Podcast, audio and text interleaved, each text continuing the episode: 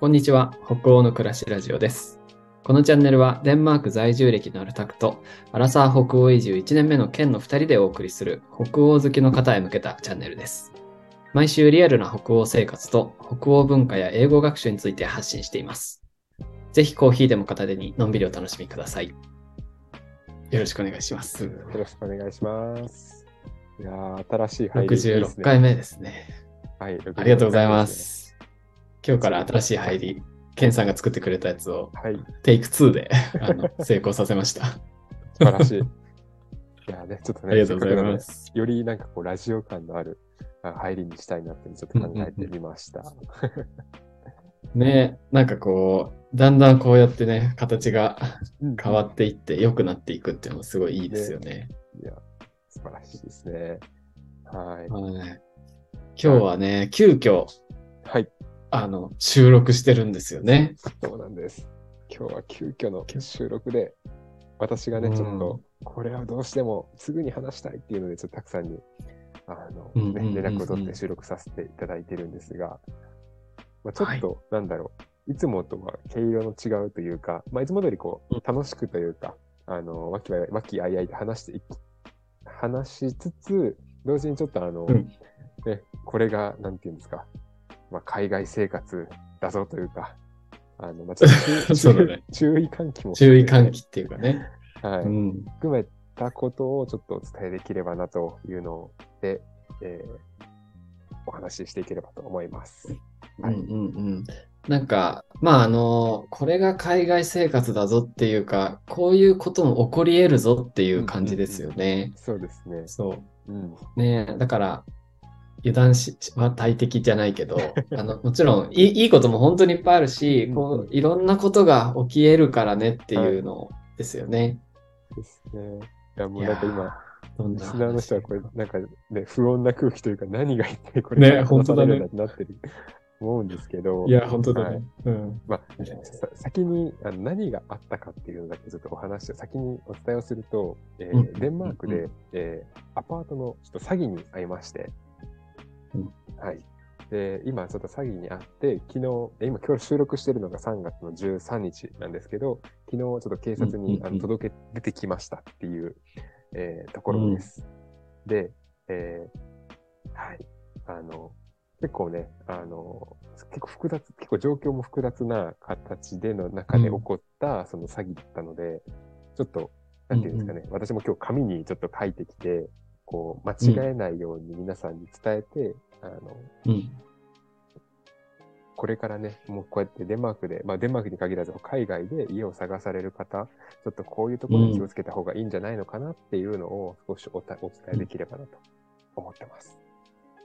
ああ、確かに。ありがとうございます。本当なんかこの、今今起きてる、ケンさん、状況的には、本当に大変だと思うし、はい。本当大変だよね。詐欺にあってさ、家、家がなくなって。そうなんですよね。前の、ね、収録を知ってる方、ね、もう見てくださってる方と、あの、私この2週間で2回家失ってるので、いや、本当に、あんま、もう、そんな人いないですからね。ねなかなか聞かない、自分周りにはいなかったなっていう感じの経うん験をしてると思うまあでも、なんか本当に、あの、結構なんだろう、あの、まさか自分がっていうふうに思ってたので、先にあるのが、うん。結構本当に本、当だね。ふとしたら、あ、これ、後から気づくんですよね。あ、詐欺だったんだっていうのを。そうか、そうだよね。ち詐欺って分かってて引っかかるわけないもんね。そうなんですよね。引っかかんないぞと思って、引っかからないだろうと思ってたら、引っかかっちゃったみたいな感じなので。自分、自分は大丈夫って思うよね。そうそうそう、そうなんですよ。確かに。まあ、ちょっいや、喋れ、はい。でうん、いや、貴重な経験、大変な状況の中でシェアしていただいて、本当ありがとうございます。ありがとうございます。はい。うん。じゃあちょっと、あの、まあ、よ読みながらというか、まあ、書いてきたことうんを見ながらになるんですけど、お伝えすると、うんうん今日が3月の13日なんですよね。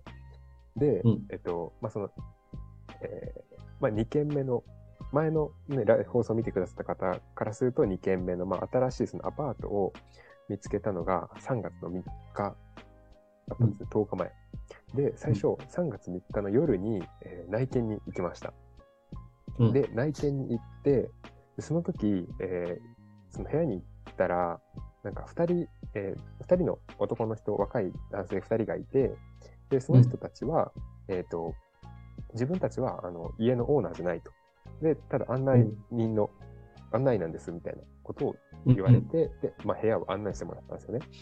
で、うんで、まあちょっと部屋を案内してもらって、こうこうこういう感じで、で、えっ、と、まあ15分ぐらいでその内見は終わったんですけど、うんでその後に言われたのが、その今、うんえーお金を払えば住めますと。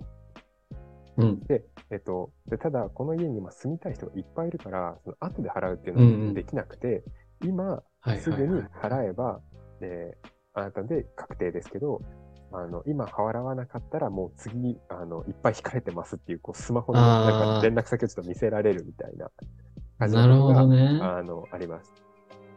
はいはいはいで。その場で決めさせるんだそ。の場で、はい、決めさせられて。で、まあちょっと、うんえっと、前の話、その前のアパートのことも含めてお話ですですけど、えっと、うん。私その1個前でも、1日であのアパートちょっとタイトになっていまして、そうだよね。で、あの、その間、友人の家にちょっとしばらく泊めてもらってたんですよね。でうん、それもあって、あの、すごくよよくしてもらってて、あの、ちょっと早く見つけたいっていう思いがかなり強かったんですよね。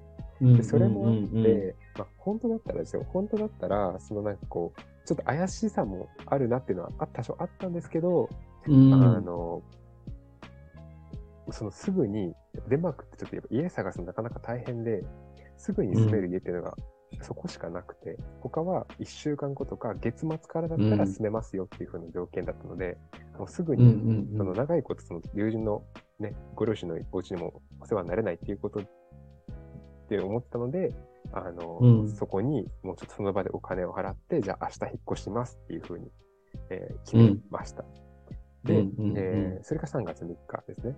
で、3月4日に、えー引っ越していました、昼に。はいはい昼に引はっ越してきて。い。すぐに、本当にすぐ引っ越した本当にすぐに。んだね。はい。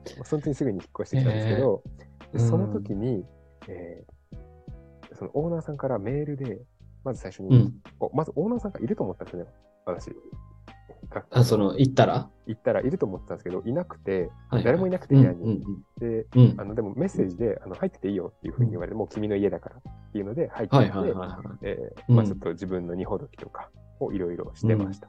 で、その時にうん。メールでオーナーさんから、あの、うん。鍵がちょっと今まだうん。できてないんだっていううん。メッセージもらって、それが2週間ぐらいかかるから、ちょっと鍵ができるまで待っててほしいっていうふうに言われたので、えー分かった待ってるよっていうふうに言って、えー返信しました。えーえ、その鍵はじゃあ、その間、ずーっと空いてる状態で住んでたってこと？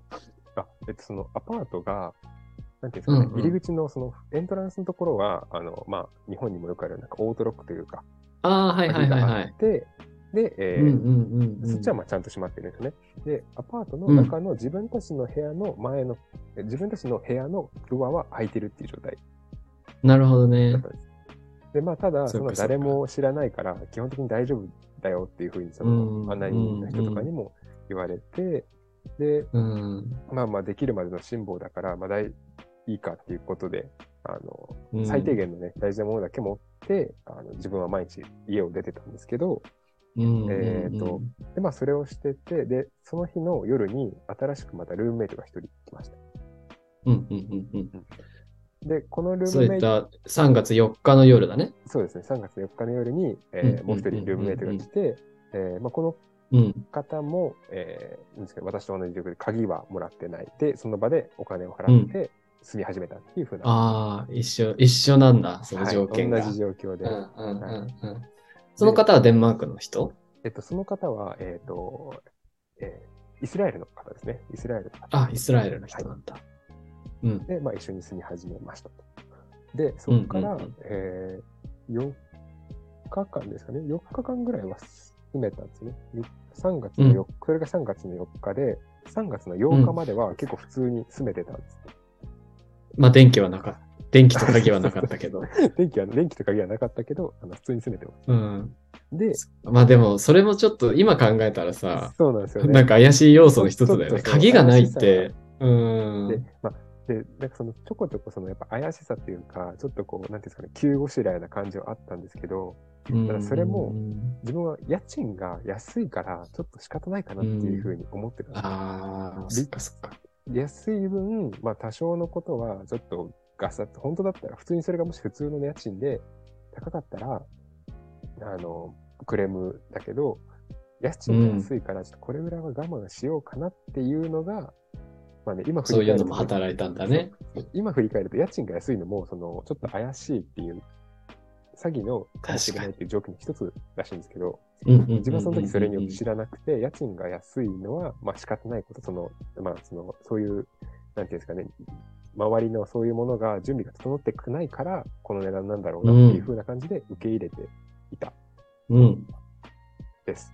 うんでうんえっとうん。うん3月の8日ですね、3月の8日の夜に、えー事件がありまして、ある日家に帰ったら、その、開いてて、鍵が閉まってる、え違うわ、えっと、普通開いてるはずのそこの鍵が閉まってて、うんうんうん。中に入れなかったんですよ。鍵がないから、ずっと開けっぱなしになってたはずのアパートのドアが、いきなり閉まってたってことね閉ま。ってる。で、怖えっ、と、で、まあ、その時に、その、まあ鍵って内からならかけれるので、自分のルームメイトが先に帰ってて、閉めてるなと思ったんですよね。で、うんうん。ルームメイトに電話したんですけど、ルームメイトまだ帰ってないってなって、え、じゃあ誰が中にいるのってなって、怖っ。で、その時に初めて、そのオーナーに鍵がうん。閉まってるんだけど、どうしたらいい？うんって連絡をするんですよね。で、でも、その時もう夜が遅く、うん10時とか11時ぐらいだったので、オーナーから返信がなくて、その日はもう2人で諦めてホテルに泊まったんですよ。えーで、ホテルで一泊して、で、そしたら次の日の朝ですよね。あの、オーナーから返信があって、うんあの、オーナーも、私もびっくりしてますっていう風に来て、ちょっと管理会社に、アパートの管理会社に連絡するの待ってくださいって言われたんですよ。うんうんうんうん。で、えーまあ、その返信を待って、で夕方ですね、返信が返ってきて、あの、いろいろ話しましたと。でいろいろ話して、はいはいはいあの、この、あなたたちには、こう、しっかりとした回答を明日の10時に伝えますとはいはい。言われたんですね。明日、9日の10時。じゃないか。10日か。もうその時点では。あの、9日の、うんうん。9日の、えー8日の夜に鍵が閉まってて、9日の朝に管理会社に連絡します。って来て、9日の夕方にいろいろ話したので、明日、ここ10日の朝にしっかりとした回答を皆さんに、みんなに、あの2人にはえ伝えます。っていうふうに来ました。うん。で、このタイミングで、あの、ルームメイトが、いやもう、うん。ちょっとこれは警察に連絡しようっていうふうに言ってくれて、私ちょっともう明日の朝まで待つつもりだったんですけど、あの、話してうん、警察に連絡をして、夜にですね、また10時ぐらいに警察に警察にもうアパートに来てもらって、アパートの鍵をちょっと鍵屋さんに頼んで強引に開けてもらったんですよ。はいはいはい。そしたら、あの、中が全部、もぬけの殻で、何もなくなってたんだ、荷物とか。ベッドとか、その、ベッドとか家具もついてたんですけど、そういうのも全部なくなってて、あ、ベッドとか家具もなくなってたの？はい。それはもともと、備え付けのやつだったんですけど、備え付けのものもなくなって、なくなって。て、で、ケンさんのスーツケースとか、スーツケースと、ね。ルームメイトのスーツケースも、パスポートもね、入れてたんですけど、なくなパって。スモートもなくなって。たの。はい。うわ。うんうんうんうん。で、あ、これやばいなっていう風になって、うん。えーうん詐欺かもしれないね、詐欺だねっていう話をしてたんですけど、でうんそしたらその時に、えー一緒にいた警察官の人がですね、あの、うん。その、えー扉にですね、一枚張り紙がしてあってですね、はいはいはい。で、その張り紙が、に書いてあるのが、あの、アパートに入居希望の方は管理会社までご連絡くださいだったんですよ。えー、それはかずっと貼ってあったの？その紙は。今まで貼ってなくて、その夜に鍵を警察と一緒にいたタイミングで初めて見つけた紙で、あそれまでは貼らはれて警察署なかったに開けに行ったら、その外のところに貼ってあった貼ってあんだ。ったんですね。はい。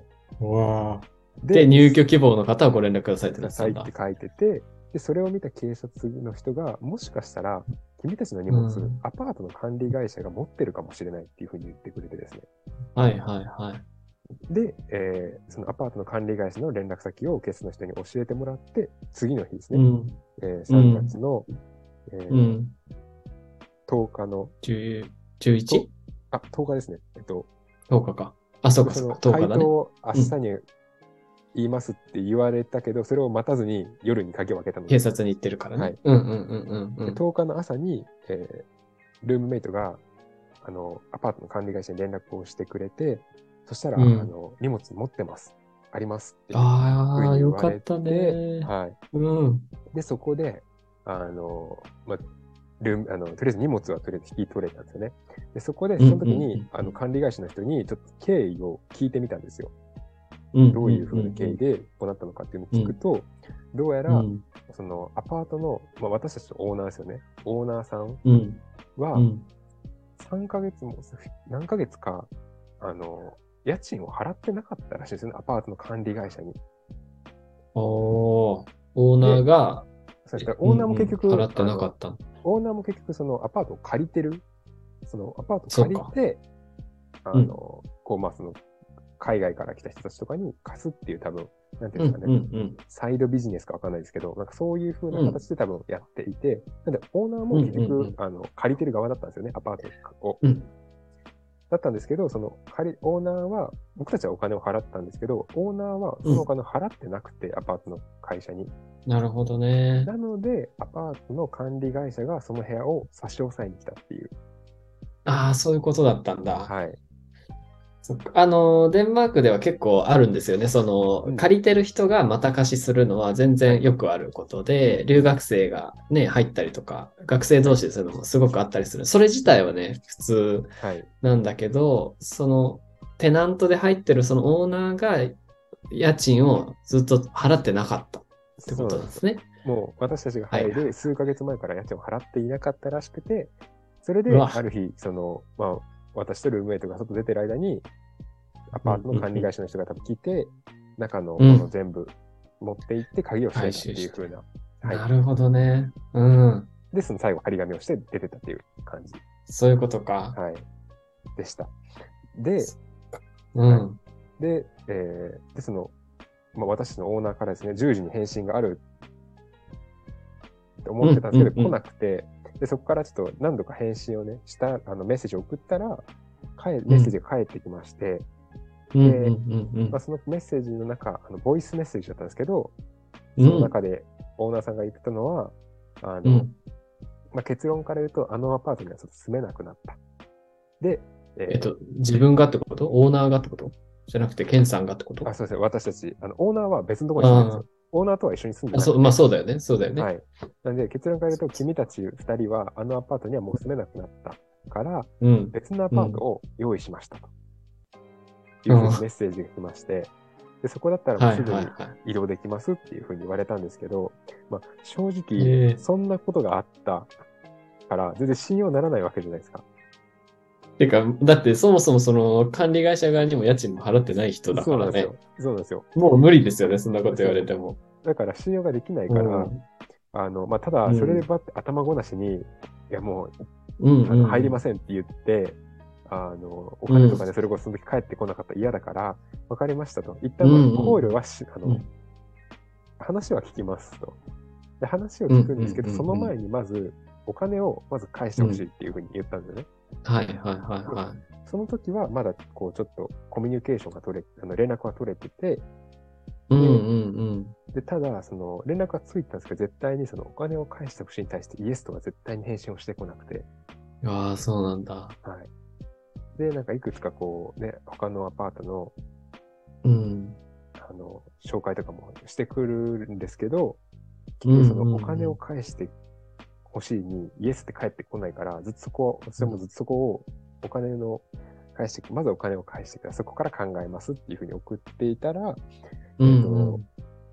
そうですね、3結局3月11日の土曜日までは連絡がついてたんですけど、3月12日にはもうつかなくなってて、うん。そうですね、3月、そうですね、3月11日は連絡つかなくなってたので、えーうん昨日、警察に、3月12日 ,12 日に警察に行って、事情をうんうんうん。話して、えー届け出もしてきたっていう風な感じです。はい。いや、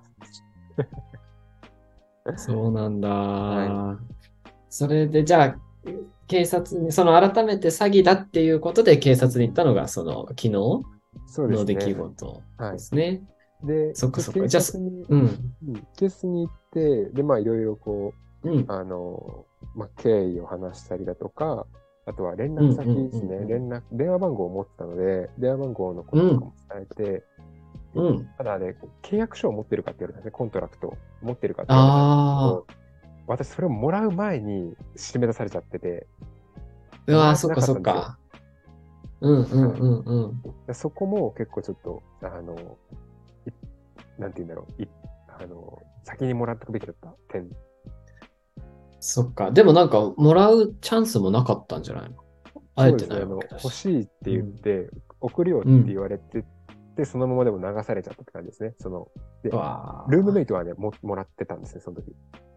あ、そうなんだルームメイトは。多分そこをもう本当に契約のタイミングでもらって、まあ、ただそれがね、うんうん結局、なんか本物かどうかもちょっとわかんない。その、まあ、まあそうだよね。偽物作ろうと思ったら作れると思いますし、どこまで本当かわからないけど、あの、うん。私はその時は持ってなかったっていうわー、そっかそっか。う。はい。うん。それがちょっと不利に働くかもしれないのかな。かもしれないですね。で、まあ一応ケースに今言ってるんですけど、まあうんその。電話番号をやっぱ一つ持ってたのはちょっと幸運だった。まあその程度も多分、ねデンマークって結構、あの、日本のマイナンバーカードみたいな、そうだよねすごい浸透してるので、それはあの、海外の外国の人にも適用化されるので、うんうんあの、多分オーナーさん、デンマーク人じゃないんですけど、あ、そうなんだ。はい。なんですけど、まあ、その多分紐づいてるかもしれないから、そこはすごいラッキーだったねっていうふうに警察の人には言ってもらって、まあ、ただでもうんお金はちょっと返ってくるかわかんないっていうふうに、まあ、言われているというふうなところで、そうなんだ。はい。そっか。じゃあ、そのね、はい。は警察の方でオーナー、そのオーナーとは連絡が取れるだろうし、うんうんうんなんか適切な法的な処置とかはしてもらえるかもしれないけど、はい。お金が返ってくるかどうかは、contract ないし、うんもしわかんないなって感じなんだね。そうですね。一応、あの、請求書というか、その、えっ、と、あちなみにその支払いの方法が、うんあの、うんえっ、と、 MobilePay で払う。 MobilePay ですねデンまあデンマーク結構一般的なんで、 MobilePay が。うん。で、その時に、あの、それの領収書はあるので、それは警察に提出をして、うん、あのしてるので、まあまあそ、一応払ったっていう証拠はあるんですね。うんそっかそっか。 MobilePay っていうのは、なんかあの、デンマークで浸透してる PayPay みたいなやつですよね。電話番号でお金を送金できるやつね。そうです。うんうんうん。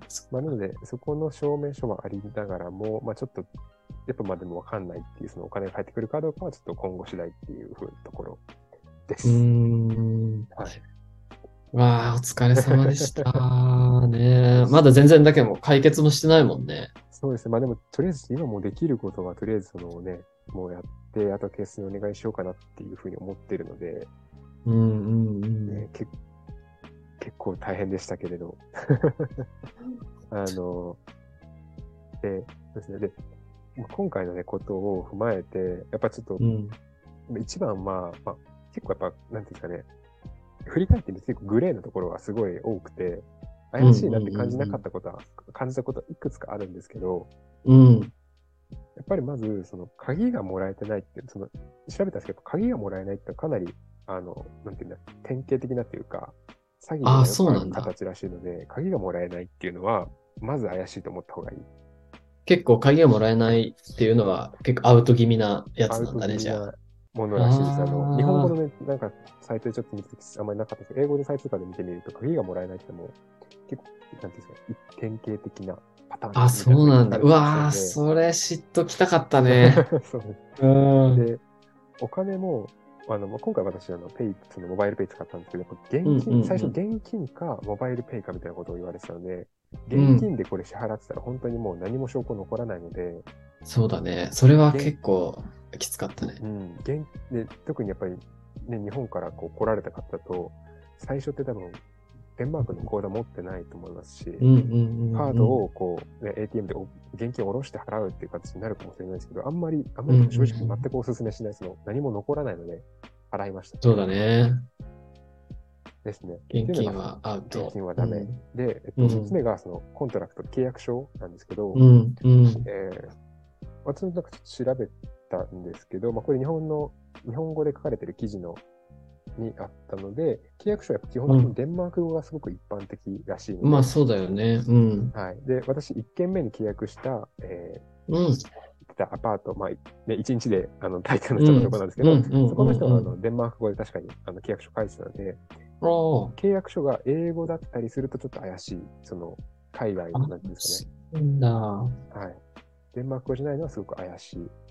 で、あと契約書も、なんかその、えっ、と、規定っていうのがいくつかあるらしいので、その、ちゃんとそのう、んうんうんうん1から何項目だか10項目、11項目ぐらいある規定っていうのがあるらしいので、なんかそのあたりすごく詳しく書かれてる、あの、日本語のブログ、日本語ブログの方がね、いらっしゃったので、そそちら見ていただければいいのかなと思うんですけど、そういう規定もあるので、そこにちょっと乗っ取って、かなりね、なんか、あの、手間だとは思うんですけど、ちょっとしっかり確認をした方が最初はいいのかなとね。思います。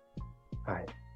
か、鍵があることと、あと支払い方法が、一般的には振り込みになるのかな？そしたら。ね銀デンマークの銀行口座うんか、そういうモバイルペイとかも、うんうんそうですね、モバイルペイもうん。大丈夫です。含めてね。はい。現金はちょっと危ないよっていう。現金は多分一番何も残らないものなので、危ないかうんなと思います。で、契約書が英語だけだと怪しい。うんうん、そうですね。なるほどね。これはマジで知らなかったら知らないしい、やそうなんですよね。で、やっぱり一番、なんですかね、私もやっぱ経験して思うのは、普通だったらその家に契約しないなっていうああ、感じなんですけど、うんやっぱその当うん時、やっぱり振り返って思うのは、ちょっとやっぱ焦ってたっていうのが、うんうんうんうんうんうん。自分の中ですごい大きかったのかなっていうのを思っていて、そうだね。すぐ決めないとみたいなのもあったもんね。次を決めなきゃとかって言って焦ってると、ちょっとこう多少悪くてもうん。大丈夫かなっていうふうに思うっていうのは。確かにで、あ、そうだあと。しかもそれを、その際、それを見つけたのが、あの、なんていうんですかね、有料サイト。デンマー。クの有料の、えっ、と、うん私が使ったのが、えー、ブ、ブリ、あ、ごめんなさい、名前忘れてた。バイログポータルだったかなっうんうんうんうん。ていう、まあ、なんか聞いたことある。るかも。うん。結構デンマークって一般的な、多分、うん検索するとね、一番上に出てくるような、あの、英語の、えー賃貸物件のサイトなんですけど、そこ、まあ、お金を払って探してたっていうのもあったので、それなりにちゃんとしてるだろうと思って、結構その、うん信用し、Facebook とかよりは全然信用できるなと思って、そうだよあのね。、多少こうね、ちょっと、ちょっとその、うんと思っても、まあいいかっていうので、うん進めちゃったっていうのが、まあ私が今ここであの詐欺に遭ってしまった原因かなと思うので、ちょっとそのね、焦ってる気持ちがある、ね、やっぱ人によってね、状況それぞれだと思うので、焦ることもあると思うんですけど。ちょっとそういう時一呼吸置いて、ちょっと考えてみるっていうのはすごく大事かなと思います。うわあ特にね、海外にいるわけだしなんか全部違う言語、日本語じゃない違う言語で分かんない部分もすごく多い中でやることだからね。特にやっぱ慎焦りを、感じた時は特に気をつけた方がいいなと思いました。うわあすごい。経験したケンさんの口から聞くとすごい説得力がある感じがします。本当にあの、普段だったら絶対かかんないだろうと思うんですよ。自分も、うんうんうん。今考えたらおかしいとこしかないじゃんってなるんですけど、ねねえ、やっぱ焦ると、判しかもね断ミスるんだね。なんかいろいろ、デンマークって安全な国って言われてるし、日本よりもね、治安がいいなんて言われてたりもするぐらいだし、うんうんうん。で、まあ半年も住んでて、ちょっと慣れてたっていうのもあってね、舐めてましたね、これは完全に。そっかそっか、そうだね。ちょっと油断も、なんかこうね、だんだん生活にも慣れてきて仕事も見つかって、いい感じってなってるタイミングだもんね。ねはい。だだったので、なんかこう、初めて来る人もそうだし、うん。ちょっとしばらく住んでる方、うん。それこそ前にフォルケホイスコーレに行って、これから家探そうっていう方とかは、うん。結構気をつけた方がいいかなと、個人的には思います。わあ、貴重なシェア、本当ありがとうございます。ケンさんは？はい。こん今、なんかその、今この詐欺に遭っちゃってる状況で、今今はどういう感じで、こう、しばらくやっていこうっていうのがあるんですか？家を探そうとか、しばらくホテルとか、うんうんうん仕事はどうするのかとか。そうですね。えっと、うんまあ、一応、あの、仕事はもう、あの、コペンハーゲンに、あの、今して、始めているので、うんうん、うん。あの、まあ、それはちょっと続けようと思っていて、で、うん。家に関しては、まあ、その、うんまあ、一つ前の自分のその、まあ、失敗からだと、やっぱりその、うん。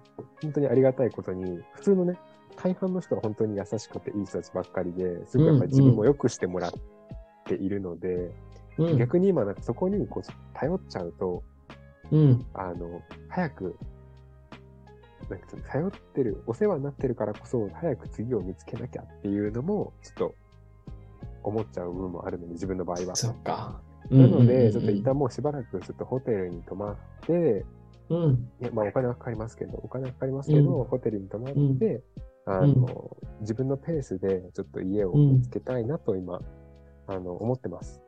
なるほどね。焦んないようにね。そうですね。うん。そっかそっか。大事だね。はい。じゃあ、しばらくはホテル暮らしで仕事しながら。ねうん。